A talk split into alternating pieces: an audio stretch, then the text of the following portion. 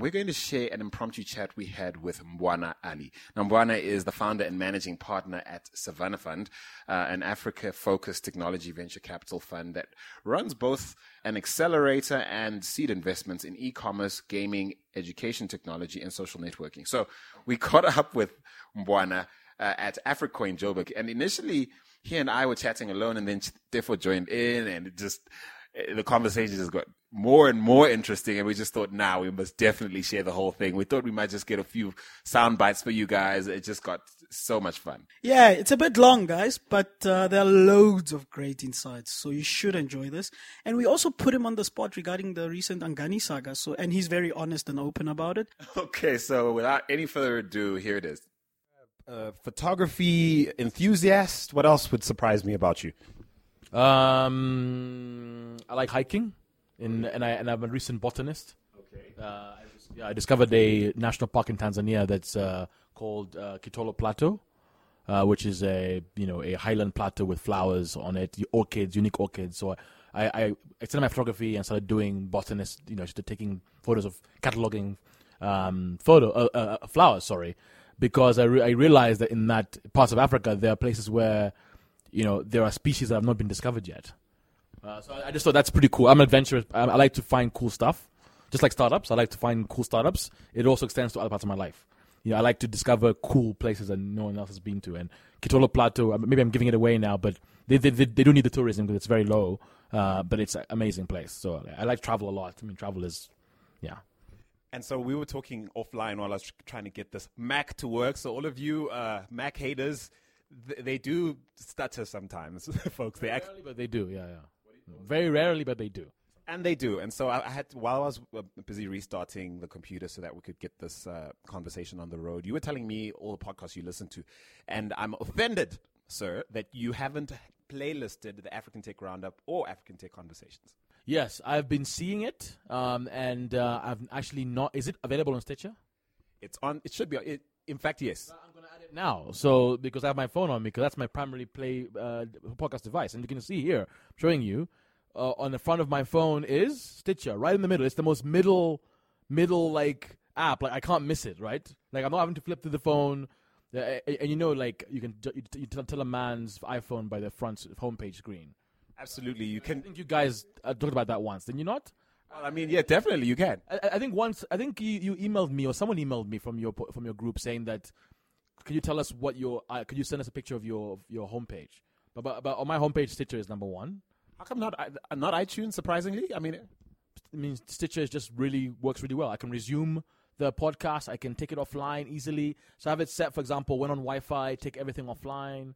So for example, now when I look for a Tech Roundup, Africa Tech Roundup, right? African Tech Roundup. It should come up. And and automatic, automatically, you know, do the first three episodes or add it here. There it is. So it, and of course we're on there. Oh yeah, look at look at all these great uh, podcasts I should listen to. Safaricom becomes the latest mobile provider. Subisu, Angani, which I know about a lot. We're gonna talk about that. We're gonna so talk about that because Igwa, yeah, yeah, and Rebecca, yep.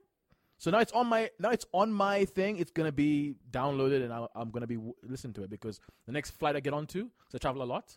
You know, nothing nothing worse than a sixteen-hour flight to S F from Africa. Uh, guess what I'm going to be listening to? It's all these podcasts that are on my phone, including this Tech Roundup. So so we're going to uh, hold you to that, actually. So um, well done. Tell me about this crazy life of yours. You're obviously part of the new wave of venture capital hitting African shores, except you're sort of returning home, and you've decided I'm to... You, I'm glad you brought that up because, um, so, like, it's very easy to burn yourself out. Entrepreneurs or venture capitalists, because you know you, you when you're starting a fund, you're starting a. It's like anything. You're giving birth to an entity, uh, and I and I laugh when I'm here in South Africa because you know every other person's moving to, to Cape Town. Uh, whilst I'm like, no, I want Joburg. Like Joburg is like cool. Like I want to see more of the action. But I, I'm always suspicious when people are moving to, to Cape Town from Joburg because it's a lifestyle uh, decision. But are they going to be as effective as they as they are when I met them in Joburg? And given that you've invested in firms that are based in Cape Town, yeah, yeah. and I mean, you're spending a lot more time in Joburg here, what's your sense of the scene between the two places? So, so actually, I'll, I'll quickly say that compared with Nairobi, right? So I'm Tanzanian, and Tanzanians have like a more calm demeanor than Kenyans, and but I'm very hyper-Tanzanian. I'm very different because I was educated in the West Coast, and you know, so when I come to Kenya, I love it. It's high energy, but I still need my Tanzania roots. So that's part of the reason I moved. So Joburg and Cape Town reminds me of the same thing. Like, I, I, I can see myself spending three or four years in Joburg, burning out almost, or moving for a lifestyle decision and go to Cape Town. But I'd be worried that I you have to be able to easily get back and forth. So the best thing about Joburg and Cape Town is you can actually have it both. But how many flights a day do you have between Joburg and Cape Town? Like, I think fifteen, sixteen? So, like, you know, it's, it's you know, between Nairobi and Dar es Salaam, it's maybe eight or nine. Uh, well, I'm moving to Arusha uh, in northern Tanzania, so I can drive up to Nairobi and I can fly down with Fastjet three times a day to Dar, and then get to South Africa easy as well. So it's actually, this is about positioning me to be closer to southern Africa, but also still close to Nairobi. And also, uh, you know, I might, by some nationalistic chance, invest in a Tanzanian company, which I've not done yet, out of twenty-one investments. Sam, your ho- your homies must be a little sore about yeah, that. I- I'm actually concerned that Magufuli will call me and be like, what will Magufuli do? Invest in lean Tanzanian startups. So, like, I I probably will have to in the, in the end invest. But I, there are, I, I've been seeing stuff in Tanzania. It's just that Kenya can suck a lot of energy out of you. I mean, Kenya is Kenya. It's great for many th- reasons, but one of them is also it's very, very um, dynamic with a lot of people coming in. So I'll give an example. Like, yesterday someone called me, a Swedish entrepreneur, called me saying, like, hey, are you in Nairobi? I'm like, no, I'm in Joburg.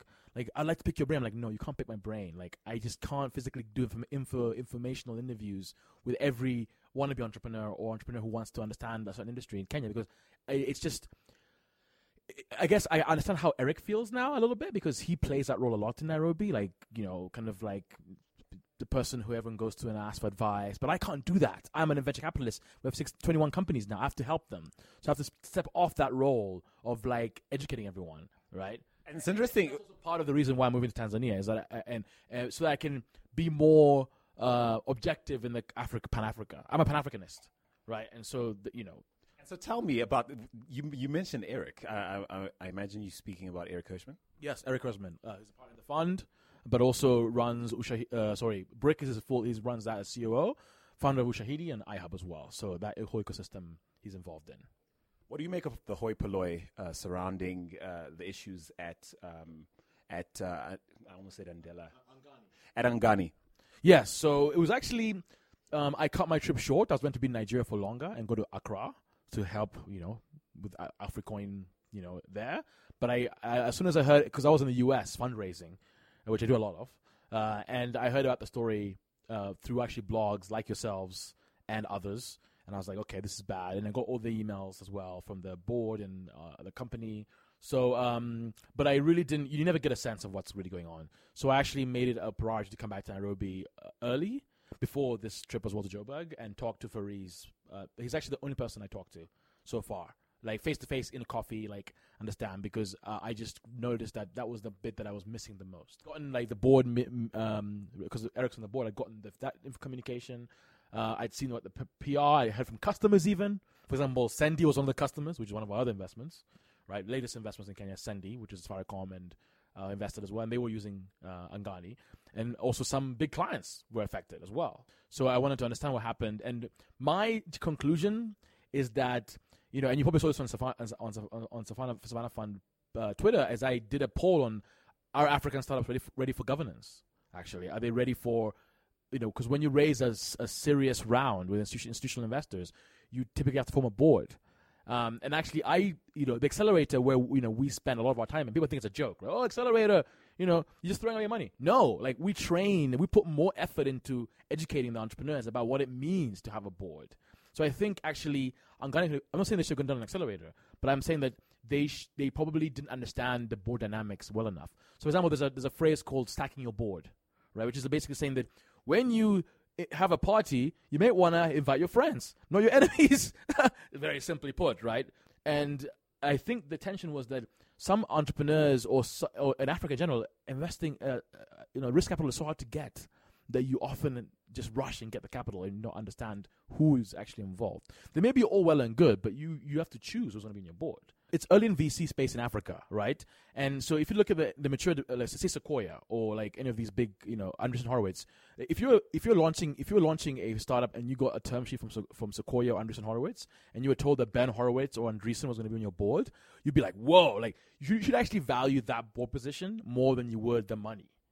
I don't think that's that is quite yet there, right? So what I'm saying is that it's very early. Even I only sit technically on like uh, two or three boards, but I'm not exercising those board positions. I don't I don't influence the company through the board, right? Um, I influence the most through the accelerator. But when we, for some South African companies, like when, when we invest in South African companies, you know, in Cape Town, and you know, we've done three. The board is quite locally based, and the governance is quite locally central. I just show up and say, hey, when you guys come to Kenya or Tanzania, I can help out. But I don't have a board seat, and I don't have much influence. But you know, it may be in the future if we could follow on invest, and as part of investment, we're telling taking them to East Africa. Maybe I might take a board seat. But I only ask to be on the board if I'm required. I think with Angani. Um, I don't think um, Fariz, uh, uh, Brian, and uh, and Riaz uh, uh, really understood the dynamics between having Eric from Savannah Fund and Miguel from uh, Investor Development on the board. So, like, I, I've talked to startups now who look at that and say, like, I, I'm simulating myself. How, what happens if I split with? Because in the end, Riaz and Fariz, Fariz basically split, and that then caused divisions. And it's a th- it's a five-person board for a reason. So you're gonna have to take sides. People took sides for whatever even reason they had to take. I, I don't know enough about the company. You should really ask Eric more about what the, uh, his side of the story. But essentially, the board was stacked against uh, uh, Fariz and Brian. But this, look, who, who are the founders? So we've heard today um, some institutional, some people from institutional players talking about how fundamentally, at a very basic level, all the world's best fintech startups, the last thing they want is to be acquired, or the last thing they want is to be controlled, or their sort of entrepreneurial sense and their sense of innovation and excitement and, and their power um, usurped. How much of that is at play in, in the African startups you've observed, and how much of that was at play in the Sangani case? Um, so I can't comment because, again, Eric is on the board. I'm not, yeah. Right? But I think you have to take investor relations seriously. You have, you have to take investor relations seriously. So if you're going to take money from any corporate V C or any V C, you should ask who's going to be on the board and do I like that person? And what are the chances of them leaving or uh, changing their mind about how they feel about the company? Like, you have to really... The problem is that there's not enough choice in getting invest, investor, private equity investment or venture capital investment in Africa for people to be able to say, okay, we have five term sheets from, you know, five uh, investors in, you know, in Africa, and we're going to pick, and two or three of them are like the same price, uh, and two of them have really weird con- board members we don't really want to work with, we don't like them, we didn't get a good vibe. I mean, this is in Silicon Valley, the show, right? You know, you know. Um, what happens when that guy dies? The, old, the the eccentric billionaire guy dies, and then the you know the, the new board member comes on board, like the woman. Remember, t- t- you know. So like that didn't happen with Angani, but I'm saying that there isn't enough choice for entrepreneurs to decide. Look, we gel with this firm well. I think so. The one thing about Angani as well is that Fariz and Riaz were close to Eric for obvious, you know, uh, and so um, that made it easy, for, I think, for Eric to help connect. Um, to investor development. And in your view, this this is this is just um, course of normal normal course of in the normal course of business. This is nothing to worry about. This happens all the time in a healthy startup ecosystem. It should actually be expected. Yeah, it should be expected. I, I just think that um, uh, we did a V C course. We brought Knife Capital and University of Cape Town to K- to South Africa, uh, to Kenya, to to and Fariz was actually was actually in that class for a little bit. Um, and no, you have to understand who's on your board. Like, even I have to decide with Savannah Fund at some point wh- if I when I grow up. So I'm still like not grown up as a V C. I'm still my investors who invested in me in the, in, in the first fund are Dave McClure, Tim Draper, you know, a bunch of family offices. They trust me, right? And they don't need me to be. You know, and, the, and the fund is low in size, so I can innovate and try stuff. Africoin, like that's something we came up with, like, you know. But I think many startups uh, might not, they don't need a board too early. Like, it may constrain them. So just like the same thing as selling too early, right? So I think startups in the seed round shouldn't shouldn't form serious boards. That's the mi- conclusion that I, I would say. They sh- because Zangani was doing well, and the founder disputes could have been resolved without a board, I think. Okay, and so let, moving on now. Finance is really, really a big issue at play here. And actually, South Africa has the, you know, the three investments we made in South Africa have shown excellent governance. Um, you know, it's very much, I get literally end of the month, I get a nice email with all the stats, metrics. It's much harder to get those in other parts of Africa, actually. Like, uh, and, and, you know, um, they see boards as, as like formalities that we just have to know. But here they're taken seriously, right? people actually, you know, have actual minutes and stuff. Minutes, and you know, it helps if you do it in a wine farm or make it nice. And but they take them seriously. They're like serious. It actually is surprising because, you know, in Kenya you'll see banks publish their financial statements in the paper, which I'm like, whoa, that's amazing governance. But you don't see in startups like the translation of like, you know, do you produce? For example, Malaika, who's one of my associate, associate principal, she joined Sendi as a C O O. And I, and and also Meshach of Sendi also was on the V C course, and they get it. Like they understand the you know the issues around the board, and they had to form a board with Safaricom investing because they wouldn't invest without a, you know right. But they they thought through exactly what that is. I, I just think that um, with the Angani case, uh, you know that that just that that, that that just wasn't thought through very well. And also it's also kind of also Savannah Fund's fault a little bit. Because I requ- re- requested that Eric be on the board of Angani because Eric knows Fariz, and, and I said that would be awesome because they get along. And it's your fault. It is all your fault, sir. Um, I would say no. It's it's it's. I'm messing with you, really. It, it, it's a good question. You know, who's um. So this, this is interesting because um I checked in with Angani now and then, and things seem to be doing well, right? I noticed a little bit of tension between the two founders. As in Riaz and um, Riaz and, and Fariz, but that's not uncommon. Not uncommon. It's just that it, the board mess ended up.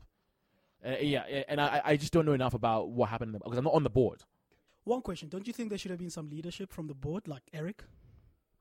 Um. So, to be honest, first of all, we have to ask who put in the most money into that deal. Um, and it wasn't really Savannah Fund. It was it, it was investment development. So I think if the leadership, it should come from them. So you should you should try and get hold of Miguel and ask him what actually happened because you know. But also Eric's put in a tight spot because um, he is trying to play the sort of uh, ecosystem player because he's trying to connect investment development into Kenya. I don't play that role. I, I, I as I said earlier, I don't try and like you know you know be. I, I try and reduce my exposure to like be the like. So you're around Kenya, Nairobi, tech scene. I try to do my job investing. Uh, and so I think, and also Eric also runs Brick, which investment development I've also invested in. So, so do you know? You, you can figure out, like, it's it's hard for Eric. So let's talk to what, to your, to, let's speak to the point that you just raised now. I just think it's hard for Eric because he's doing that. And, you know, you should you should ask the, the person who holds the most influence is the, typically the, the investor with the most money. And, and actually, uh, underlying this is actually who's on the ground. You know, you should ask: did investor development have someone on the ground? Did they sense these issues? Did they resolve? Like, who? Why did they back uh, Riaz over Fariz? Like, so, so that's that's for them to answer. Like, because in the end, they are the one who orchestrated everything. I think. And you know what? Uh, let's maybe speak to the that I, that I know of, because maybe it represents investor development. I don't know. Uh, so, uh, like, you should know your linkages with every single. So, like, you know, if if say like you were related to me. And now we're doing this podcast, like we might have some weird biases like come up, right? And, and maybe I actually... So, I mean, everyone knows Savannah Fund sponsors and founded AfriCoin. We just It's very clear, right? I, yeah, like like I think people, if you look at the Angani deal, they were, you know, interesting links, right? For example, Savannah Fund loves iHub because we can partner with Eric and get good deal flow. And that's there's a relationship between Savannah Fund and iHub. I think Investor Development has a relationship with Eric because they also invested in Brick. Right, and that's great because investment development can also, you know, use Eric to kind of get into other deals. It's a relationship business a lot of the times, right? Um, and yeah, like that's kind of um, what you, what I think we have to be careful of and disclose some of the links and what it might mean in, in terms of conflict. So let's talk about a, a broader issue. You don't want to see me fighting with my mother or my dad or my sister in a in a family, you know, family businesses.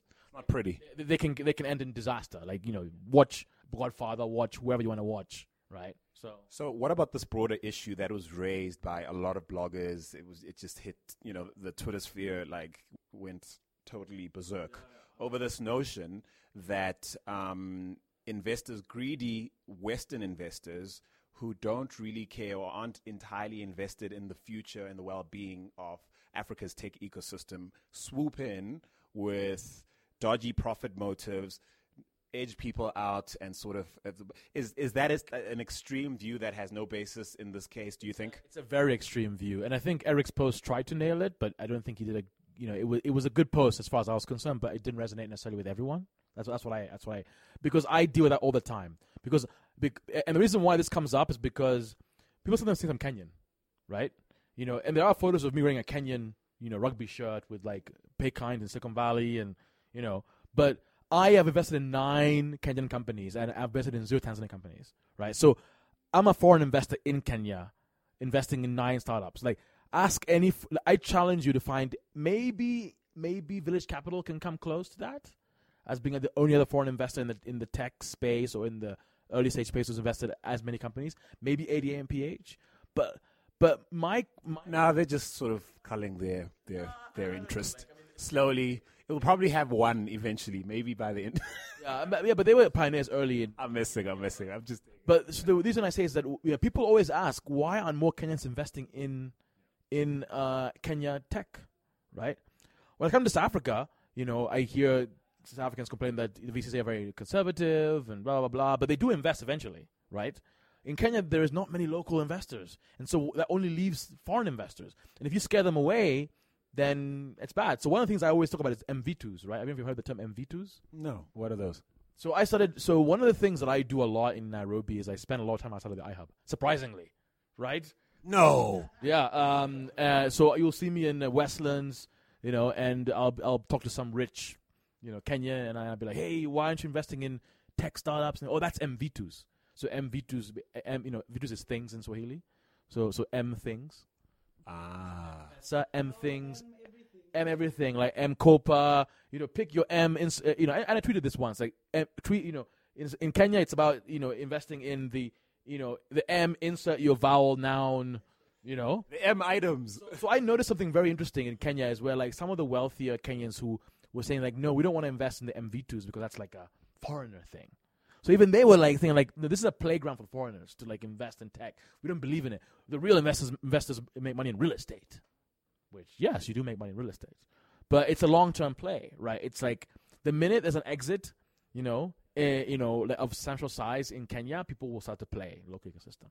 And that's what we pray for. Like, that's what we need at some point, right? And you're saying people need to be appreciative of what interest we have had or what interest we're able to attract and and be fair in understanding that the, the dynamics of what it takes to, to get a startup off the ground, especially one the size of, say, you know... Uh, yeah, and Angani actually is interesting because I think they actually were doing pretty good, right? And I think they probably might still do pretty good, depending if they can recover from this, you know, uh, you know, kind of uh, fallout. Do you think that's part of the issue, that p- that we don't have enough sort of... hugely runaway, like huge runaway successes to sort of point to, such that when, you know, things like this happen at Angani and others, so let's, let's, we just sort of nail. The ecosystem is very interesting.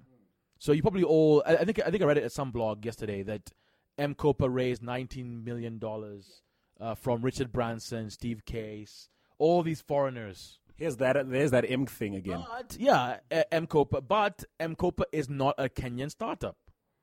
M-Pesa is not a Kenyan invention. Thank you, Vodafone. Yes. So so actually all so I think the real thing underneath that uh, is that um, Kenyans are wary that foreigners, not only investors but also um, entrepreneurs, come in and take in all the spoils market.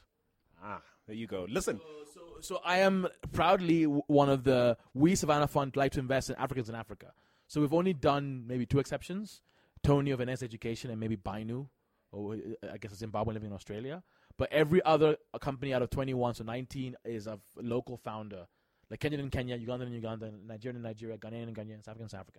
So we think that's very important, and I think it will override any issues we ever see around foreign investment because we're backing for low. But I think if you look at like the M-Copas and Bridge Academy and all the successes in Kenya, a lot of them are actually foreign founded and have taken foreign capital, and it's much easier to do that. Uh, and they can raise a lot of money. So what, what advice would you give to foreigners coming in? So you've given a lot of, you've spoken a lot to. Yeah, so what would you say to people like Eric who haven't entered the market yet but are looking at it and going, I could I could make a difference in this ecosystem. What are the things to look out for? Easy, I think. I think you have to find a local uh, uh, partner who can be on the investment on the investment team. Like a partner, not like a not a, not a protege, an actual partner. And you make them let them make the mistakes. Not a token. No, no, no. It has to be a Kenyan in Kenya or Tanzania in Tanzania that is from that country, uh, knows the ecosystem, and you. And this is the most important part. Like, and you have to give them the business card that says they represent, you know, London FinTech Fund or Silicon Valley Growth Fund or you know, Cape Town, you know, Africa, Pan Africa Fund, whatever that says on a business card, it should, it should so everyone knows where the money is coming from. But they're local and they're hired and they're on the pay- and they live in that country or ideally or in the region. And this is the, this is the most important bit, really, really important bit. They need to have a pot of money they can deploy um, without the central foreign, like you know, foreign influence, and it can be low. And it can be like, say, okay, so say, you know, fintech uh, fund in New York coming into Nairobi has fifty million dollars to play with in Africa, right? Um, they should probably give the guy in Kenya uh, or gal in Kenya maybe a million to play with twenty startups over two, three years. And uh, blank, you can you get full, full disclosure, you know, you know, you make carte blanche, you make mistake, yeah, carte blanche, you make mistakes, it's fine. And then from those twenty, let's see what you do. And then when we start trying to write like a ten million dollars checks, then you have to like report back up to, you know, New York and convince them that this company is worth it. But then who's doing this though? Who's doing who? who? Not many of them are doing it. Maybe Acumen Fund a little bit, but there's always like, or Omidyar, they, they tend to have centralized investment committees. They have high investment thresholds right when they start. And so because capital requirements are not high, like just get going. So they should use a, the, the opportunity to do a seed fund to, Uh, and also, the, the one thing I've heard is that they they just don't, oh, they're scared of Kenya. Like, wait a minute, you invest in Kenya and you're scared of Kenya? Like, that doesn't make any sense. So, you know, if you're going to come into Kenya, go into Kenya full, full on. It's a control thing, right? Surely. Yeah, but, you know, um, so one of the things that I talk a lot about with the impact investors and other foreign investors is like, you have to, if you're going to make the ecosystem grow, you also have to get them, make the investors grow locally as well. And so investor training or whatever you call it, we did that with Life Capital. Like that's very, very important, you know. So, so not only are you, so you have to train the investors locally to understand the issues, uh, but also let them make mistakes. So there's actually a phrase I heard once in Silicon Valley where like the cost to train a new V C is like fifty million dollars. You know that. You're speaking in terms of the amount of money, the, the amount of money he or he or she would need to make mistakes t- to the point where they make they actually make something work. Yep. So with Savannah Fund, I would say that our first fund has been basically like, what can we learn and do, you know, in Africa, and uh, and you know, and then when it, when it gets more serious, you know, then I think there'll be more controls, but you have to make those mistakes. There will be mistakes, and Ghani's, you know, maybe one of the one of many, right? I mean, there's there's there's there's some that I you don't hear about, right? Many you don't hear about, and it's also it's also stories of investors losing money. Why is it that when founders get screwed over, apparently, then the big stories made? Why about investors losing money? Oh, yeah, that's generally because we don't care that someone's got, like, one less mansion to recline to on the holidays and stuff, I guess. But you don't think about the fact that when an investor loses money due to corruption or bad governance, that there may not be follow-on invest, which is Eric's blog, saying that if we start demonizing foreign investors, then they won't come back. That's fair enough, fair enough. You know, this, yes, these these people have a lot of money, but they're also looking for returns. So if they get returns, you get more of that. So it scales, right? So actually, I, I think, you know, yes, these people can afford to, you know, because risk capital is a very crazy beast in investing. It's very small, right? And it's it's money that can actually be lost, right? So I don't get my investors coming to me saying, hey, Angani is a total disaster. What the hell happened?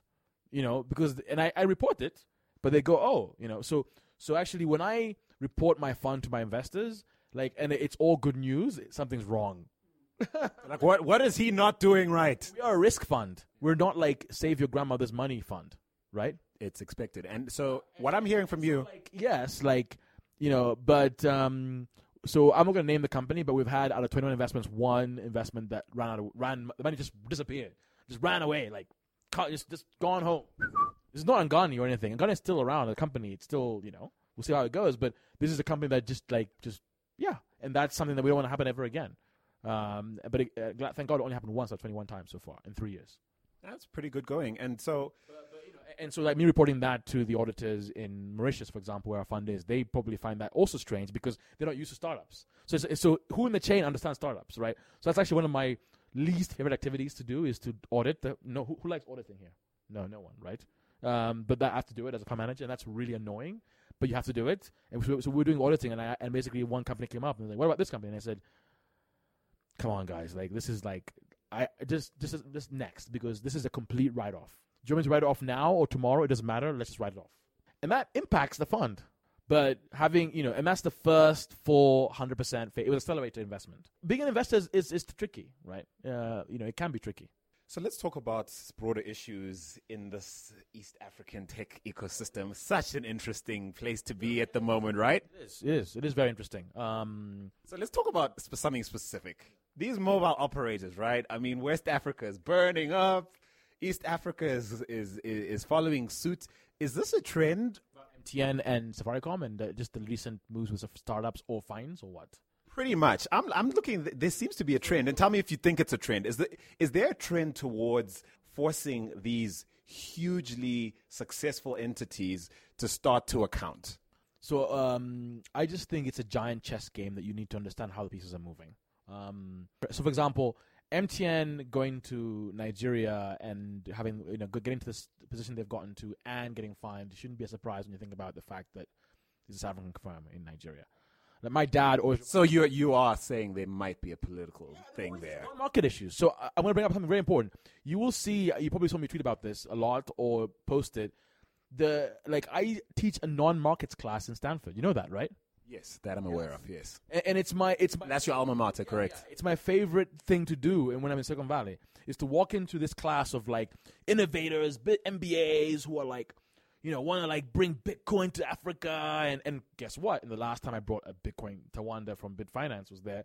And, you know, the class is about entrepreneurship in emerging markets. And that particular uh, uh, segment I teach is about non-market issues. Like, so I also worked in aerospace. And aerospace is also very non-markety. Uh, because you have, you know, for example, yesterday I was... Glu- Just ask Elon Musk. Instead of writing the welcome emails for AfriCoin last night in my hotel room, I was watching Syria uh, vote because I was like, shit, this is going to be big. Like, Britain going to war. This is Britain saying we're going to war. And there's implications there. So I think about investing and the ecosystem in tech in Africa, particularly in fintech, the same way, right? The same way. Like, I, I think about what has Africa got to lose? What has the government of Nigeria got to lose, right? So I was... This isn't hilarious. I, and I feel really bad about this. There was a conference on the internet in Abuja, right? It was actually one where I was going to talk about something really nerdy. I get to be nerdy and talk about like platforms and Xiaomi and you know how Android and how we you know it's open innovation, and uh, and it was all fully paid for. Um, they were even going to give like uh, speaker fees, which I didn't really want, but I, I was happy to get paid to go you know to my accommodation covered, and they had to uh, they had to. Uh, withdraw that because the Nigerian government were like asking for like back taxes and back rent on the land because what the oil price took a dive like six months ago and now they have budget shortfalls in the government and now they're looking for every single way they can get revenue. The Nigerian government looking for every single way they can get revenue. They have to before they weren't as uh, as as hungry for that. So that is definitely an influence as to what happened with M T N.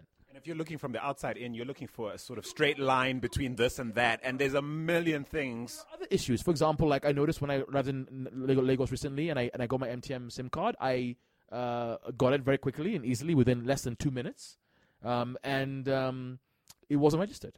And the Nigerian government is worried about that, so they worried about Boko Haram and they worried about what it means to have unregistered SIM cards. So that this is to their credit. And M T N doesn't care as much, let's be honest. Yeah, yeah. They want to make, so, so you have two sides. You have the government wants to make m- more government revenue. Maybe they're using this to like extract a massive fine from a big war chest of fund, you know, of M T N. And uh, and also they also they, they also care deeply about uh, you know Boko Haram. So they have to really understand where who's calling who. And so these issues come up. So let's let's go to Kenya now, right? So in my first three months in Nairobi when I moved there, I did not go and meet them at all. Or I did not want to go and see them. I, Why? Because I was because I knew that Safaricom was already like a big. Co- I always work at Microsoft uh, and as a product manager for my, for Excel, which is again a dominant software platform. If I'm, if I'm going to try and build like the Google Docs spreadsheet, I'm not gonna I'm not gonna try and work with Microsoft in any way. And that's what I saw when I got to Kenya. I'm like, look, Mbesa's great, it's amazing. People should build on top of it, but at the same time, it's it's very closed. Right, because I remember when I was a product manager at Microsoft uh, with Excel, how hard it was for startups to try and integrate with Excel, right? It was really, really hard. And when Google Docs came out, that battle was like shaping out very, very crazily. So I take competition, uh, non-market issues very seriously into when I invest in Africa. Um, I, I I don't think it's a surprise. So let's move into like BitPesa and why they're, you know, they're suing Safaricom. We looked at BitPesa. We did not invest, right? We have a policy. Again, it's w- number one policy is like Africans in Africa, which by the way, might help you with non-market issues. Surprisingly, right? If I invest in Tawanda in Zimbabwe with Zimbabwean indigenous, he might get a nice wink or favorable thumbs up from a central bank versus like a foreigner coming in. But I'm also a foreigner operating in, in, in Kenya, so like I have to be careful about permit issues, you know. So like it, it's really complicated. You have to think about these things. Like, so why didn't you invest in BitPesa? We didn't invest in BitPesa. The first reason I mentioned is like because it was not a it was not a local founder, which which we believe is important when you have uh, uh, in no market issues with the local, local local country. And you think that that factor played into the troubles they're having with Safaricom? What about Lipisha? So so, so, so, so, so Lipisha, Lipisha, Lipisha. Lipisha actually we accepted in the first accelerator, so I know them both, those companies. So I think with Lipisha, I think it's just the fact that you know they're, they're picking on uh, on.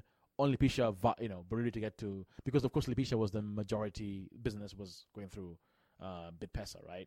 Uh, BitPesa was the biggest client. But what do you make of a company like Safaricom being in a position to do that? Uh, on the issues, I mean, this is also following uh, what what what, the, what a judge in Uganda just ruling against M T N, essentially malicious activity, anti-competitive activity. Is there no, would you say that there is a fundamentally problematic issue with bullying tactics when it comes to mobile operators in East West Africa, perhaps even so, so further down the equator? They're trying to thrive. They understand disruption is coming, right, in, in their space, whether it's Bitcoin in mobile money or whether it's like other other issues, uh, or WhatsApp, for example, right? They, they're probably, I think WhatsApp was a really big event when it got acquired by Facebook. Shame here, Vodacom and Cell C's and even M T N is going, oh, regulate them, poor guys. Shame. By the way, I, I actually think that Vodacom here is probably overcharging me on my on my on my on my data. Can I just confirm that they are? They are. Uh, well, let me just take that back. I want to get sued.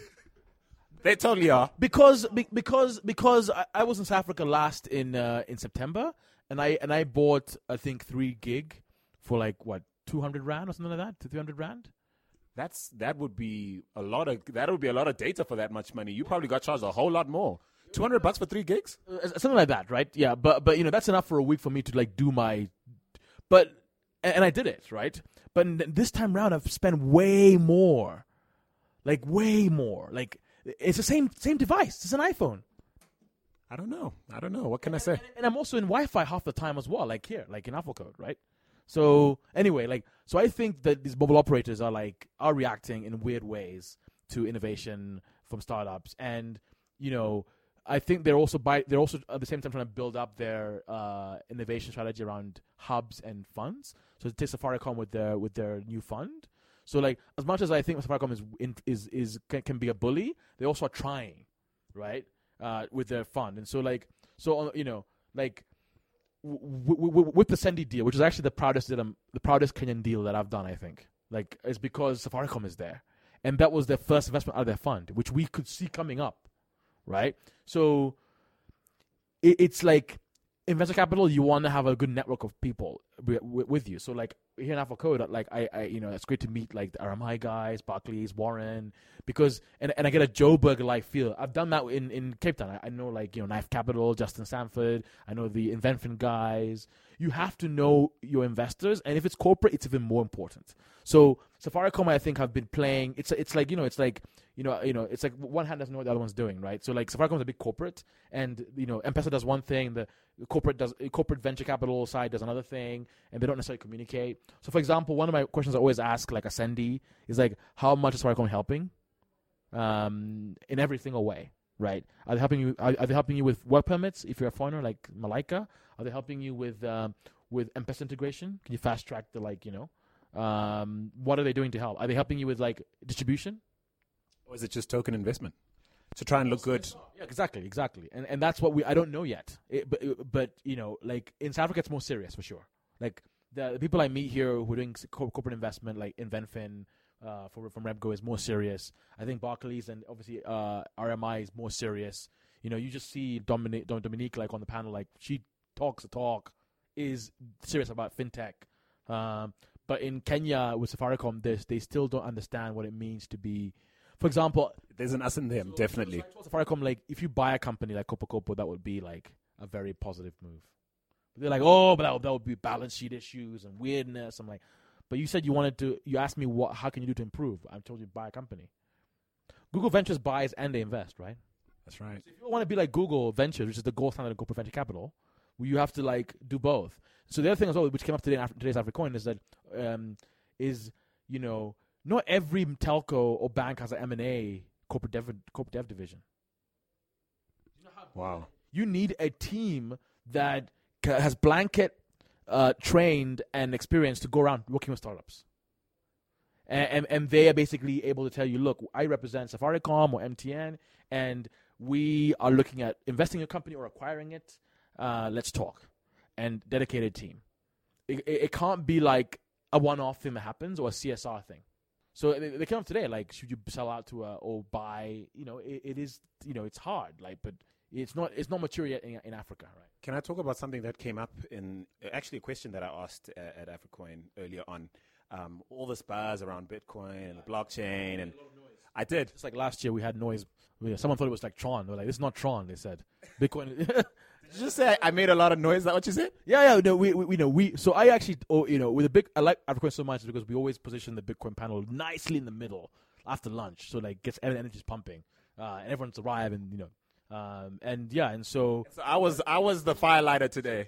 So Bitpesa wasn't the first AfriCoin com- panel in twenty thirteen. And it was similar. And then we had BidX and a bunch of others in Cape Town, and it was similar. And this time around, we have banks in the room, and it's still similar. So can I ask you what I asked, what I asked, yeah, yeah, what my issue was? Yeah. So you had all these players. You had institutional players. You had some startup uh, founders um, for these platforms, all sort of creating applications, Bitcoin applications, snazzy things, all sort of saying that Bitcoin is the future, the blockchain is the future, um, it, you know, talking... Uh, my question basically was, show me how. Show me how everything you're talking about isn't just another layer of fat over the problems that um, the developing world is having in, in, in creating an inclusive environment for the poorest of the poor. Show me how Bitcoin answers that question, and sh- and tell me how your the gradual adoption of, of this technology by incumbents we already don't trust is somehow going to make anything better for anybody on planet Earth. So this, uh, so I, I think after a while, after I heard you speak and and we chatted a little bit afterwards, I understood your question quite well. Um, so you know, finance is this like, I think at the heart of it is like, are there stonemason people out there that control the economy globally or in Africa? Uh, I don't know. I'd say yes, but carry on. Uh, yeah, so I think that, that's the heart of the question. Uh, I, did you really? I mean, do you really say you don't know? Come on. No, like, is Bitcoin just another tool to? Is is it is Bitcoin uh, helping or or or or or making that worse? Problem worse. Is it making is it democratizing finance, or is it making like? I think for for a developer who's a geeky and has played with the protocol, they would say absolutely helps you jump on and build a fintech product. But you still operate in a world where central banks exist, Safaricoms exist, you know, non-market issues exist, right? And and that's that's actually why we chose Zimbabwe with BidPesa, so with, with BidFinance over BidPesa in Kenya. That was actually a choice that we actually made at Savannah Fund. I'm saying this now. We actually, in the Stanford case study that's going to be made public, available over it, we made that choice. We and the students have to decide. Yeah, and basically we say that we we think that Kenya is very, very crowded, and Safaricom is very, very weird in how they operate.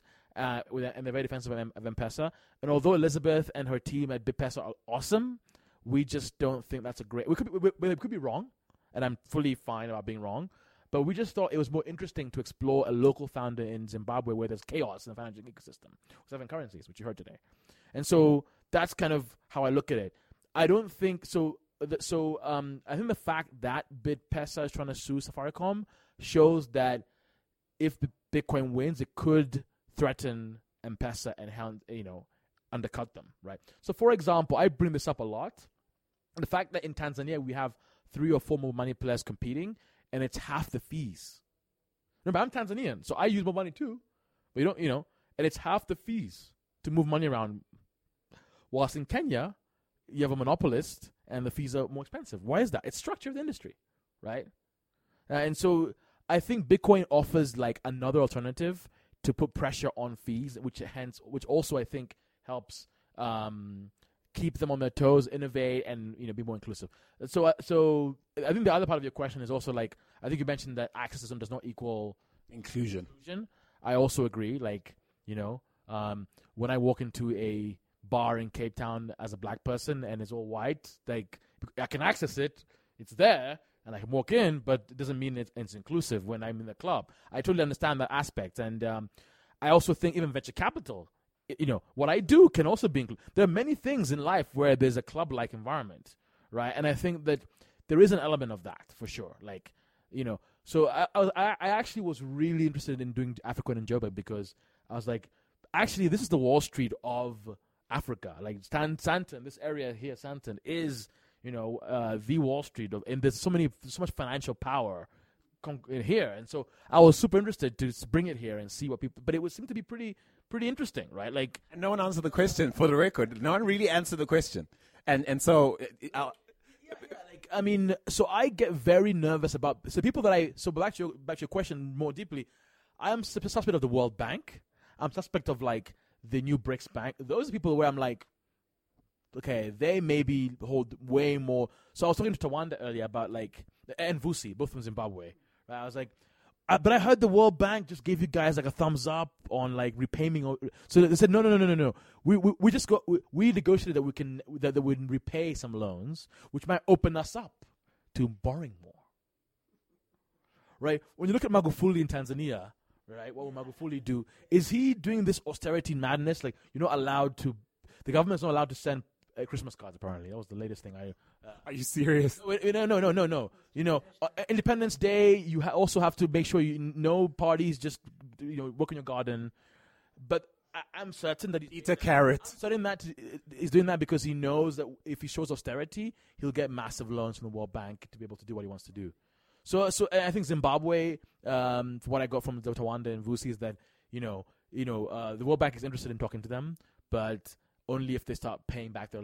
you know, loans, and that's another kind of like carrot stick weird thing. And I mean, the other side of my question was, let's be honest, where's the computing power, the world's computing power concentrated? It's in the same countries that essentially run the the legacy systems that have failed us and and are backed by the very people who got us into crisis, um, you know, in the last two decades.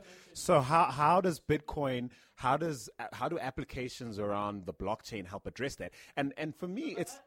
Yeah. So so so it's actually a standards thing, right? So I, I, I, this is something that I, I actually find fascinating, right? So um, I remember the days of V H S and Betamax. And then also I was a big Minidisc fan. I don't know if you remember the Minidiscs. No, I don't. Yeah, like that, that was that's how forgettable it was. No, no, no, no, I do, but that's how forgettable it was. Betamax was Sony and Minidisc was Sony. The compact disc was more open, right? V H S was, I think, more open, I think. Yeah, um, and, and so we have the same thing happening in fintech now. Like, is M-Pesa, you know, the is M-Pesa Blu-ray? So Blu-ray is the latest Sony thing, right? Uh, but but actually closed as anything, and yes, yeah, M-Pesa would be Blu-ray. Yeah, yeah, and, and and so like, so you have to ask the question. So I, so I think that's why I want to plug in Stellar, right? Uh, which is I think I mentioned earlier, right? You did. You mentioned it in a in a competition in in, a, in our conversation earlier. And because the, the last time I was at Stellar was really hilarious. Um, in Silicon Valley, I walked into their office and there was a power cut for the like. I'd never seen a power cut in Silicon Valley before, like in San Francisco. And I was like, "Ha ha!" I walked in, African. I I brought power cuts, and engineers were complaining that, "Oh no, like I got three hours power on my Mac. I can't like, you know." I'm like, and Joyce, the you know executive director, was like, "You have three hours of power. Like the power will be back in an hour. Like and you're like, and so and so he said, that's it. You have to go and deploy. You have to go and spend time in Africa. So so so Stellar is actually an interesting cryptocurrency um, protocol and network that's trying to be. I think they're trying, you know, maybe maybe maybe uh, Joyce and Jed will say I'm saying this wrong, but I think I think they're trying to be the Wikipedia of cryptocurrency, right? So they're they're, they're trying to, and they've structured their company so that it's very clear who owns what and who benefits from what. Because uh, you know, I think I talked to you earlier. Like with Bitcoin, we don't know who owns the bitcoins. We don't know. You know, the, all this Bitcoin spreading uh, and, uh, and and and promotion by uh, folks on the startups, are they just trying to get Bitcoin in the hands of more people, which then brings the price up? They're just trying to get us all on board. They want us to be enthusiastic about the. They, well, basically, they're, they're trying to get us all to um, to to assign value, yeah, essentially. So Stellar takes that away completely. So where would we be in in a world where Stellar wins? I think it's the same world where Wikipedia wins, like where, like when you search for something, you know, like you know, who's the president of South Africa, or like Nelson, you type in Nelson Mandela, you get, uh, you know, the first couple of links, you get the, and it's crowdfunded or it's a crowdsourced uh, information. So I think with with Stellar, like we come to a way with with zero fees, there's zero who's benefiting from what, you know, very clearly. Um, Yeah, the mining pools are very clearly defined who's making money off what. Yeah, I, like I suppose I, I really shouldn't go as far as this, but I mean, it's, it's a complicated thing because, I mean, we need to go as far as, uh, look, if we go as far as, um, again, looking at this locus of control issue, there are places in the world where electricity, basics, like, will, will I die of malaria this, this year? You know what I mean? How pertinent to someone who's living with that basic fundamental is what we're calling the next wave of freedom and so, so, access. For ex- so we talked about this as well. Like, so I'm skeptical, even more skeptical than you are when it comes to the philanthropists, right? We talked about this a little bit. Oh, yeah, that's even worse, yeah. So, like, you know, uh, I, I think they're great. They've done great work, like Bill Gates or Zuckerberg. With Of course, like, he's giving away all ninety-nine percent of his wealth. I, we love him, right? So, again, like... just like any non-market issue, like you should be asking questions when like media networks investing in Paga, right? Uh, you know, are they laying the groundwork for eBay to come in? flippin internet dot org. Like, have you have you looked at have you uh, and actually actually Sarah Lacey of Pandal, Pandalia has written about this quite extensively with India. Um, the I've gone I've, I've gone Modi I think was involved in a media network. I think in the, in the, look up the facts. And as soon as Modi became president. D- didn't they lift all the like uh, foreign e-commerce barriers? Oh my word! Oh, non-markets! Oh no, no, no, no markets! It's it's life. It's. Life. I have a lecture on such things. Yeah, yeah. It's it, it's you know, but the thing is, it's like people are self-interested, right? And you could hide behind the the the, the like financial inclusion narrative, and you know, it will help. Internet is a is a right for all. Yeah, yeah, yeah, yeah. yeah. So I, I so I got a, when I went to India. I was like shocked actually. I uh, so I went to India uh, for medical tourism with family. Um, apparently that's a thing, which I guess it is. But um, uh, I went to uh, a e-commerce site. I forgot the name of it. What's the biggest one in India called again? Oh yeah, the the the Amazon. Uh, yeah, um, no, no, no, no, not Alibaba. They're an Amazon competitor. Forgot the name of it. But um, so I was looking for a for a Xiaomi phone because back then I was like, whoa, Xiaomi! I want a Xiaomi phone, and I kept seeing the the, the Xiaomi phones uh, low rated. So, I mean, if you Google, like, you know, on Amazon or search on Amazon, an iPhone, it's probably going to be, like, highly rated. Like, it's not going to be one star. Like, oh, this phone sucks. Like, no. So I saw all the Xiaomi phones on um, on the uh, on, on the site. What's it called again? We need to find out. Like, uh, I'm checking. I'm checking. I'm on I'm Google. Am- Amazon's biggest competitor, Flipkart. Yeah. yeah. And, and so I read the comments of why they're rated one. Just like when you look at a hotel and you say, this, why is this hotel, like, two stars, one star? And someone says, this hotel is terrible because it's on a hill and I'm fat and I can't walk up the hill. That's obviously not a good way to rate a hotel. So I found the same thing it, with, with with with Xiaomi. They said people were saying we're down rate. We we don't want to buy f- anything from uh, uh, um, uh, Snapdeal. Sorry, it's uh, uh, what's it called again? Flipkart. Flipkart, because they are supporting internet dot org. They allow you to browse. We can't compete. So it must have been like people who wanted to support Indian. Uh, e-commerce startups that were not deal with, with, with Facebook. And so I was like, that's when I was like, wow. In Africa, we're so behind on this. You know, when internet, when internet dot org adds like a um adds an O L X, which they do, right? Oh, my word. Uh, have you thought about what, what an O L X is not a charity? It's not Wikipedia. It's not. Yeah, put Wikipedia on internet dot org and Free Basics because that's a non-profit. But if you put O L X on there, that's not like a charity. Zerida. So that's that's the issue. No, that's helping nomads in the in the Sahara sell their camels and stuff. Come on, guys, what's wrong with you? Two hundred, you know, what, you know, NASPA's owns it. Like, you know, it has comp- local competitors. Exactly, yeah. No, I'm being I'm being seriously tongue in cheek. So I think internet dot org's biggest battleground in Africa will be Tanzania. Actually, are you guys feisty like that? No, no, we're not. But I think it's because Tigo is doing so well there. Ah, I see. Whilst in, in so for example in Kenya, Airtel is what. Um, Uh, of course, Safaricom is the dominant one. So, so actually, you know, Safaricom would never let. I don't think they would. Actually, I find your your honesty with regards to these issues quite refreshing. And non-market uh, issues, non-market issues, non-market. You know, you know, it's it's something that I grew up in with working in the aerospace industry. It's something that, like I said, we mentioned before. Is there a guy in the cigar room in Andersandton who controls all of Africa's finance? Uh, or is it Washington? Or is it? Oh, you know, you know, is laughing at us, being like, oh, Grayston Drive running the constant continent. Some of them are very obvious if you look deep enough. Like like when you see this, you know, the Flipkart thing when you, you know, some of them are also very obvious when you look at the structure of the industry in Safaricom and they play in. Some of them are very obvious when you look at like banking and how it works, or infrastructure, and um, look at the rollout of of, of this. Of this whole digital, uh, the, the the whole um, analog to digital thing. I mean, it's pretty much uh, Korea's got that on lock. Yeah, and, and so so so so the thing is, like, this is actually quite easy. Like, take all that and make it influence your strategy as whatever you're doing. So so Savannah Fund actually has lots of foreign investors, but we try and brand ourselves as the Africans in Africa. So back to why did we not invest in BitPesa? And not only BitPesa, it's hundreds of others. I get them all the time. I'm a Finnish company coming to Africa. I am a, I'm a British company coming to Africa. I get tons of them. Are you enough now? we, we we just don't do it. It's a decision we made as a fund. We fo- we, we we like as Savannah Fund, we fund locals in lo- locals in Africa because we think the next Jack Ma will be African. Probably, and therefore you've been sitting here for a while now. The Obama of Africa should be African. And if that happens, that person probably will invest in their own, and we want to be that part of that change. But but unfortunately, this is kind of where like people bust my bubble is that Africa is full of stories of foreigners exploiting Africa. So uh, one of the things that I should I do a lot as a venture capitalist, which I've been advised by some mentors, is to read history, right? So I've been reading history, history of Africa. So every country I go to, I read the history: Zimbabwe, West Africa, and you always have these issues. Like so, I actually uh, was quite depressed recently because I, I read this book, History of Africa. Uh, so uh, it was The Fortunes of Africa, right?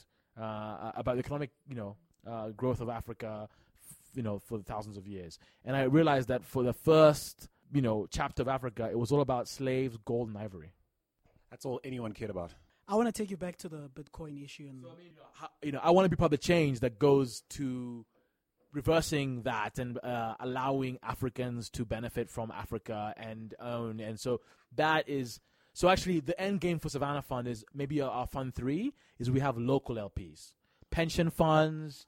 Then it's every year. So money. So when a Westgate happens, um, or when a Safaricom is, is or a central bank is uh, assessing like whether they should sue BitPesa or not or whatever, whatever is what's going on. There's those things are factored in, right? Because yeah, ultimately, you know, look at Donald Trump. He's probably doing well because it's so American, trying to be so Americanized. Mm-hmm.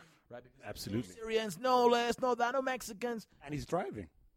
So it's so it's like I think ultimately in Africa, that's what needs to happen is that we need to move to a, a model where Africans invest in Africa, but we have to get, it takes a while to get there. Sorry, no, no, no, but we demonize people who who want to do that. But we'll get to that one day. I want to take you back to Bitcoin. Uh, I've seen well, there's examples of forex. So if you're doing remittances from the U S and transferring money, and you want to send money to Zimbabwe, for example. Uh, they'll send U S dollar, exchange it into Bitcoin, and it gets sent to the person in Zimbabwe in Bitcoin, and obviously it gets changed back to. What my, my question is mainly, what's stopping, I mean, it's very easy. This is tech, it's software.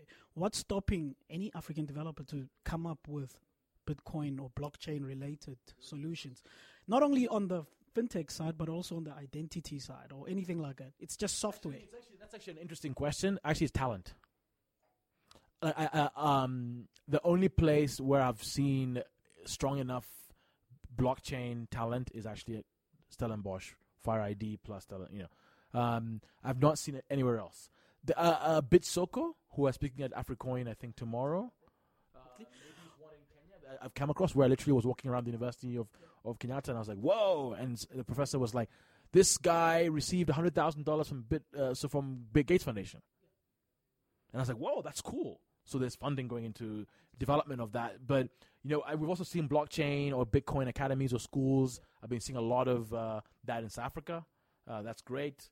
Uh, Alpha Code maybe is going to be helping with that. I don't know.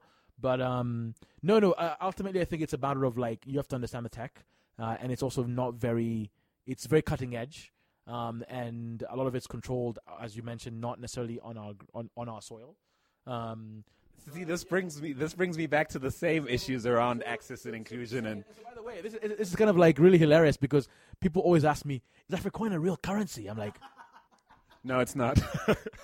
That would be an event, folks. but, but, but if I was to do that, which I might, um, I would have to go away for a long time, maybe like a three weeks, or maybe even I don't know. It's it's it's a lot of effort. It's a would you create your own blockchain and then what would you do? Yeah, I mean, it, it, people were asking, is AfriCoin like, you know, the currency? Uh, but you know how all these, these things, these things, all, all these things are kind of a joke, right? So, so, so. Um, by the way, like, so Weebly is my joke, um, my joke uh, w- where I create joke sites. So African was one of those. Like, we're discussing, like, you know, with some friends about Bitcoin, and, and someone said, yeah, we should. Someone said, hey, what about Af- Africa's own cryptocurrency? And then Africoin. And so I was like, oh, that's so cool. So I went to Weebly, bought, uh, you know. But then, but, but then, of course, I was like, I need a fintech webs uh, event. Uh, I'll use Africoin. The other one is actually Bank of Boana. Bank of Boana. Bank of Boana. That's the my latest one, and that was after a Zim trip, actually. Wow. Yeah. Zim tri- so a Zim trip, I noticed um, that obviously they use dollars there, um, and I also know from Tanzania that there the different rates for different dollar uh, uh, denominations and how clean it is. You know that, right? Yeah, I, I do. Yeah, and so I was like, and so literally um, um, in Zim, I was trying to pay some bills with the dirtiest dollars I had and keep the cleanest. So when I go back to Tanzania, I can use my clean dollars to exchange into local currency. And I was like, whoa, maybe I should create Bank of Boana where I just clean bills. Because people are telling me like, hey, like, why don't you just clean them up? Like, I'm like, you know, like, I'm like, and of course the reason why bills are dirty is because there's no central, the the bills are printed in, in, in Washington or whatever in the U S. They're not printed here. And so if they're in the Simpson for too long, they get dirty. And so I created this uh, joke site. You can go on it. Look at it on here. bank of boana dot com. Boana with a B because, you know. Uh, and basically what we do is we take your dirty old dollar bills and turn them into Bitcoin. And uh, uh, yeah, and so like, you know, maybe one day I will, you know, create something out of it. But yeah, bank of boana dot com. So uh, no M. So because no Boana means Mister. Bank of Mister or Master. Because all the Kenya, yeah, in Swahili. So, uh, which is one of my biggest pain points. People always like to, don't don't like to call me Boana because they think I'm, they, they're saying that. Yeah, oh, it is. Oh, it's, it's Boana Bank. Yeah, oh Boana. Oh yeah, okay, okay. But it's called Bank of Boana. Dude, that looks legit right there. and, and look at the bottom. Look at the bottom. Bank of Boana is not registered as a financial entity anyway or in any country. Supported by africoin dot org. Look at it. Trade in your. This is this is a picture of me tr- separating my old bills. Clean. Uh, clean is there. These are like dirty, you know. Dude, so how how much have you made, man? Uh, like no no no. I, I got people emailing me saying like, hey, like yeah, I want to use this system or like this is not legal. You know, all the different questions. But yeah, that's why I had to put I put in this afterwards. I said. It's, we're not a financial institution. Can we keep it as a joke so, we, so you stay out of jail, please? Yeah, yeah, yeah. yeah. So sign up. What does sign up actually do? I think it launches like a very simple, uh, what is it? Oh, it's email, uh, trade. oh, so all you got to do, folks, is trade at boana bank dot com. You're so going to jail if you make this real. yeah. You'll get the F B I all up in your business, sir. Yeah, but I mean, it's back to the question about like, you know, you know. But that's one example. No, but it's brilliant. And it's, and it's a great... and a, It's an African problem. I mean, dirty money or dirty as in literally dirty dollars is a problem, and cleaning them up. There's always a, t- uh, you know, who's going to hold the last one dollar dirtiest note that's going to fall apart in half? Someone's going to hold it. Not me. Back to you. It's, it's not going to be the richest person in Africa. It's going to be the poorest person in Africa who has that. Oh. Because remember, how do I get these dirty notes? I get them when I buy uh, like uh, some fruit in the street. Change in the in the in the in the minibus taxi. And I get these dirty notes. And so, like, this was, like, a really frustrating thing. I was like, I can't believe it. Like, there's all these dirty notes that are being traded because Zimbabwe has no currency. And so that the, the dollars constantly be going through. But uh, but then I can't, you know, in Kenya, in Tanzania, being snobbish, they, they, they, the Bureau de Change just don't want to trade any old notes. So, like, that also makes it hard for the Tanzanian who's poor, as you know. So why don't you just turn it on to Bitcoin and then, like, they can do something else with that? Sure. Financial inclusion um, with Bitcoin. Okay. You you wanted to challenge my my thinking around financial inclusion and, and access. On, on Bitcoin, I mean, he's just given the answer in terms of a lack of talent. And the talent, for example, in South Africa is focused in Stellenbosch or the Western yeah, Cape. Yeah. So given that it's focused there and the demographics of Stellenbosch, yeah, yeah. it's highly unlikely that you're going to get solutions developed out of Stellenbosch for poor Africans to include them into using technologies like Bitcoin to their benefit. Oh, good. You're, so you're kind of supporting the notion that, um, look, I suppose I, and this is this is me. Someone uh, after the after my question pulled me aside and said, "You sound socialist." I'm like, "I'm, I'm not socialist. I don't sound socialist. I'm the biggest socialist here, man. I'm Tanzanian." so, so therefore, reckons, please, I'm the socialist who sneaked into. you you somehow d- didn't detect. Uh, we have a, we have a socialist uh, b- a Bank of Boana. We filter Africoin You know, make sure that you don't show up to AfriCoin and like. You just need to add a little line here, endorsed by the, the Zimbabwean socialist living in South Africa, aka Andile Masuku. Yes. So listen, um, that that's pretty much it. Listen, like this was good. Like um, this is. Did you say you enjoyed it? You were off mic. No, no, no, no, no. I, I really do enjoy it. Like it was, it was great. It was funny. Like we, we touched a lot of interesting topics from like, you know, uh, non-markets, indigenous innovation. You know, the big players, small players, foreigns and locals. Like it's, you know, these are the issues that affect uh, Africa Tech right now, right? And and, I'm, and we're loving it. I'm. I want to close out with what you'd say, and and and please don't make reference to anything you're currently invested in because you're obligated. But what what is what would you say is your what are you most enthused about as a trend? Uh, we're seeing V O D as a huge trend. We're seeing mobile money as a huge trend. We're seeing Bitcoin in, in terms of fintech. What is what are you excited about besides Bank of Bwana? Bank of Bwana. Logistics actually quite interesting. Logistics? Are you talking about like uh, uh, order fulfillment? Uh, are you talking about like sort of uh, what? What are you talking about? Yeah, I, I think anything that gets something from A to B in Africa efficiently is a huge value. So Udala just sent a, a, their first parcel. It was a Nokia phone, apparently. Um, they sent one by drone to some dude. Uh, they did that last week. Is that the kind of thing you're talking about, or are you talking about more so I think, um, nuts and bolts? Logistics is probably one of the um, underlying themes in Africa Tech that, if solved, will un- unlock even more things, from e-commerce to back to like uh, you know um, making sure that we look after look after the bottom of the pyramid, like medicines in remote places. Bananas that come from West Africa through Africa to the southern part of Africa as opposed to via ships or through Europe. Logistics is one of the areas where I do think there is a cigar guy like who is controlling a monopolist logistics operation and not. So, for example, based I, in Singapore, of course. Yeah. So yeah, log- yeah. So I actually learned this uh, the um uh rec- no, no not recently, like over a while, but it, like how much are ports in Africa um, hamstrung by the fact that they are people who are sitting on like they purposely like make you go through like storage and and and, uh, and rack up the fees, you know. So if you are, say, for example, shipping like I don't know rice or bananas or iPhones or Xiaomi's into Africa, and you know the person in the in the port is you know able to influence the, how long you stay in the port, and hence they can extract value from that, from rent, uh, and then the final price of that uh, rice, banana, or Xiaomi phone is is twenty percent more because of the inefficiency of the port, because of non non market issues of someone sitting on like a bit of storage, like they happen to own all the storage around the port, and so they're able to like extract a toll. And let's talk about how Africa only is only invested in something like this is, this is the same as a police asking for a bribe, actually, pretty much. And I mean, it, it slows you down. It, it's it's in, you know it's down at the bottom level. This is just the trade aspect, the moving things around aspect.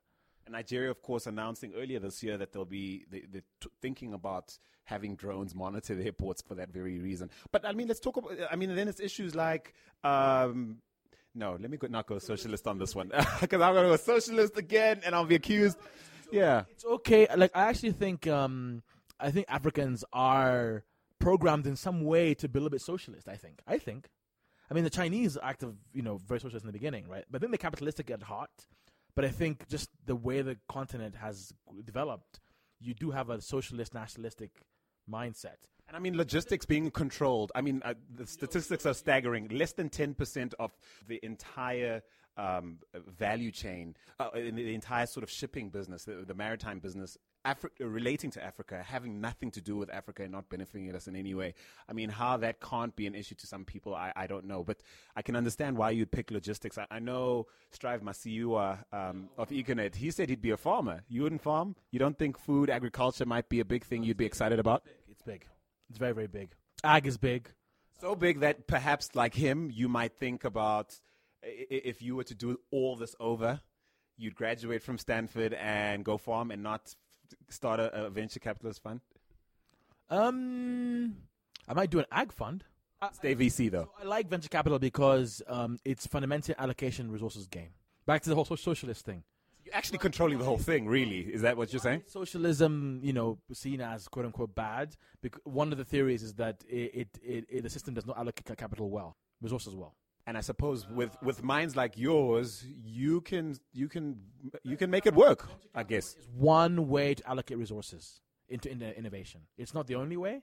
There are other players doing it. There's crowdfunding as well, right? And so the crowd can actually speak. Uh, and so, but it's just one function, right? An ag fund would be great, but guess what? Back to your whole like who's controlling it. So you, you do see me sometimes in a suit. So I'm only in a suit in, for two reasons: weddings and maybe funerals, and raising money at. at very weird places in the world. Like Monsanto, if you did an ag fund. For example, it, like, I'll give an example. Like, like so there's a conference that happens in Amsterdam every year, the Emerging Markets Fund, Private Equity Conference.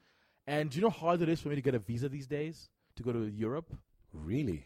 Look at me and they say, wait a minute, you're going to um, uh, Amsterdam, then you're going to, like, Berlin to see some startups there, then you're going to, like, some other, to London or something. We don't, this is way crazy. Like, you know, you're, you're, you, you know, you should be doing one thing. Or maybe go to the Belgium, sorry, Belgian or the German embassy to get the other visa because we don't deal with people like you, right? So the biggest thing that annoys me the most about um, just about how, how the control thing works is that how much of things go outside of Africa, events outside of Africa. So, and, and actually I'll give you one really good example to close off. I had this uh, trip planned to Angola because I've never been there before. And it's very hard to get to Angola, as you probably know.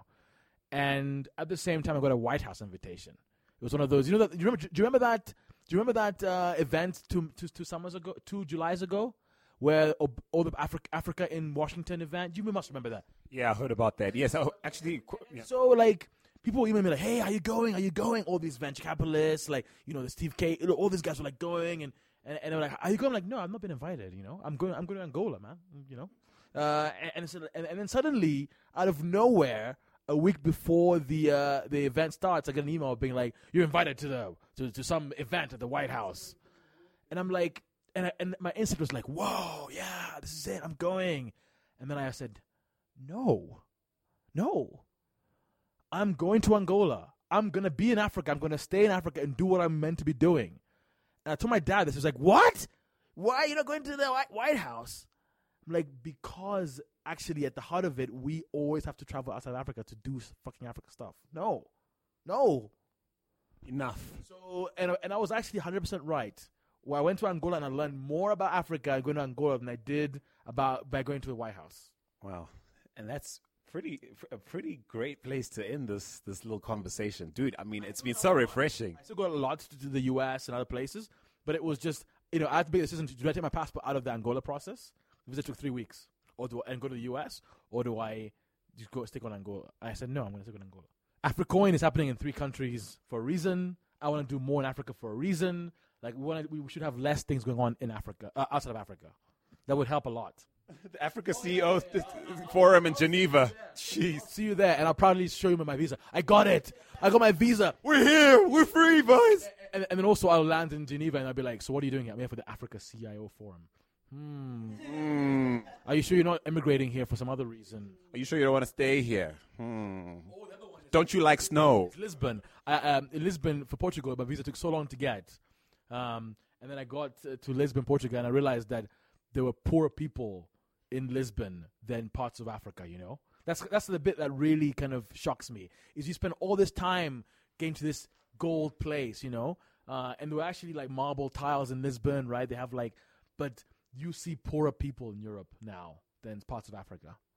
We're good here, guys. We're good. Yeah, anyway. But m- listen, um, thank you so much, Great. man. Mbwana, how do you say your surname? Is it Ali? Ali, yeah. Yeah, Ali. Ali. Mbwana, Ali, it's been a pleasure. Great. Thank you so much. Cheers. All right, man. Enjoy the rest of your time here in Joburg. Anytime you want to be around, be around, man. Jo- Jo- Joburg is good. I'm going to be back here a lot. So you so Fast is my friend, by the way. I beg your pardon? Fast is my friend. Fastjet is your friend. Oh, you're not invested in them? No, no, no, no. They they, they just get me from Dar es Salaam to Joburg very quickly and efficiently and cheaply. Oh, that's very nice. Than any African airline? Back to the whole control thing. South African Airlines. Do you think they are? Uh, they probably are upset by. Fastjet, which have slashed the price of a return flight to Dar es Salaam. They probably are. But to be honest, they probably have bigger fish to fry at the moment. eight hundred dollars return to go normally sometimes, uh, Joburg, Dar es Salaam. Whilst with Fastjet, you can get a flight as low as uh, one hundred dollars one way, one hundred twenty dollars one way. Sick. That is absolutely sick. Uh, so, so, so who's helping uh, V Cs scale across Africa more, Fastjet or the World Bank? No. I'd say first yet. So like, I have my friends. That's why I say Fashia's my friend, because they really helped me get around.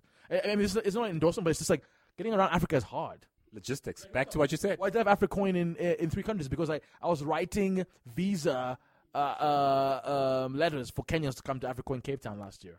I, I'm Tanzanian, remember. In Tanzania and South Africa have a special relationship. No visas. Oh, yeah. So, so it was really weird being, being, being in Cape Town in this hotel and being like, yes, uh, I would like to invite Ken Jeroge of Seliland to Africoin. I am, here's my South African number. I am living in Cape Town, or, or I'm staying in Cape Town. That's very strange. To run a conference so on African innovation and fintech. Why, do, you know, that is ridiculous. I have to do that. So I said, no, this year we're going to do three locations. So you have to, the people so nobody has to feel that, uh, that the indignity of feeling like an outsider on their own continent. It was pretty funny because I had to like get uh, Ken's wife as well a visa because he wanted to go to Cape Town and shop and tourism and all that. Like, no, I don't want to be doing that. That's not what. I, it's just one of those things. It's like Africa is challenging to scale. It's frustrating. It's one of, one of the biggest challenges. Like, how do you integrate more? And pe- pe- players like Fastia help. Um, and hope let's just hope they survive because I don't know. Uh, no, I don't know too many. I don't know smart money that's investing in airlines. I'm sorry. That's not the question. It, it is a it is it is a legitimate concern.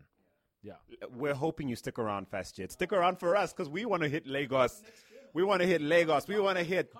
Do you know it's funny that we haven't even had, had a discussion about Dar? And I have to be honest about this at all. We were thinking even Accra was sort of Miami of Africa. Dar is the what? Miami of Africa. Oh, so we might just because I mean we were thinking Lagos, Cairo. It's very lots of lots of interesting women there. It's it's it's it's, it's good. You're not selling this for my wife though, or here, or Tefos. No. No, no, that pretty much, he just made the trip d- die a natural death. You should bring them to and uh, go to Zanzibar. Oh, there you go. Not, not He's back in. He's back in. Did you see that? You, quick recovery right there. My dude, I'm going to have to switch this thing off because. By the way, that's another Fastia thing. They fly direct now to Zanzibar from here. Are you serious? Uh, I'm telling you, these guys are innovating on airlines. Who are these people? Who are these people? No, it is, man. one thousand seven hundred rand one way. one hundred twenty dollars. Yeah, that's, and I was like yesterday, they will will will South African Airlines let them? No, man- Mango's flies to Zanzibar, yeah. So, so no market. Will they let them? How long will they let them? The license of Fastia was re- was was revoked on my first flight to Joburg, so they had to compensate me for free fly and uh, and, and my money back because the S A Airlines apparently did some weirdness to uh, block South uh, Fastia's first entry. Non-market issue. All right, my man. Is that the way, unless you're president. of of of uh, of of Mboana land. Of Bank of Bwana. President of ba- Bwana Bank, man. Yeah, check it out, bwana bank dot com. That's, that's, that's so sick.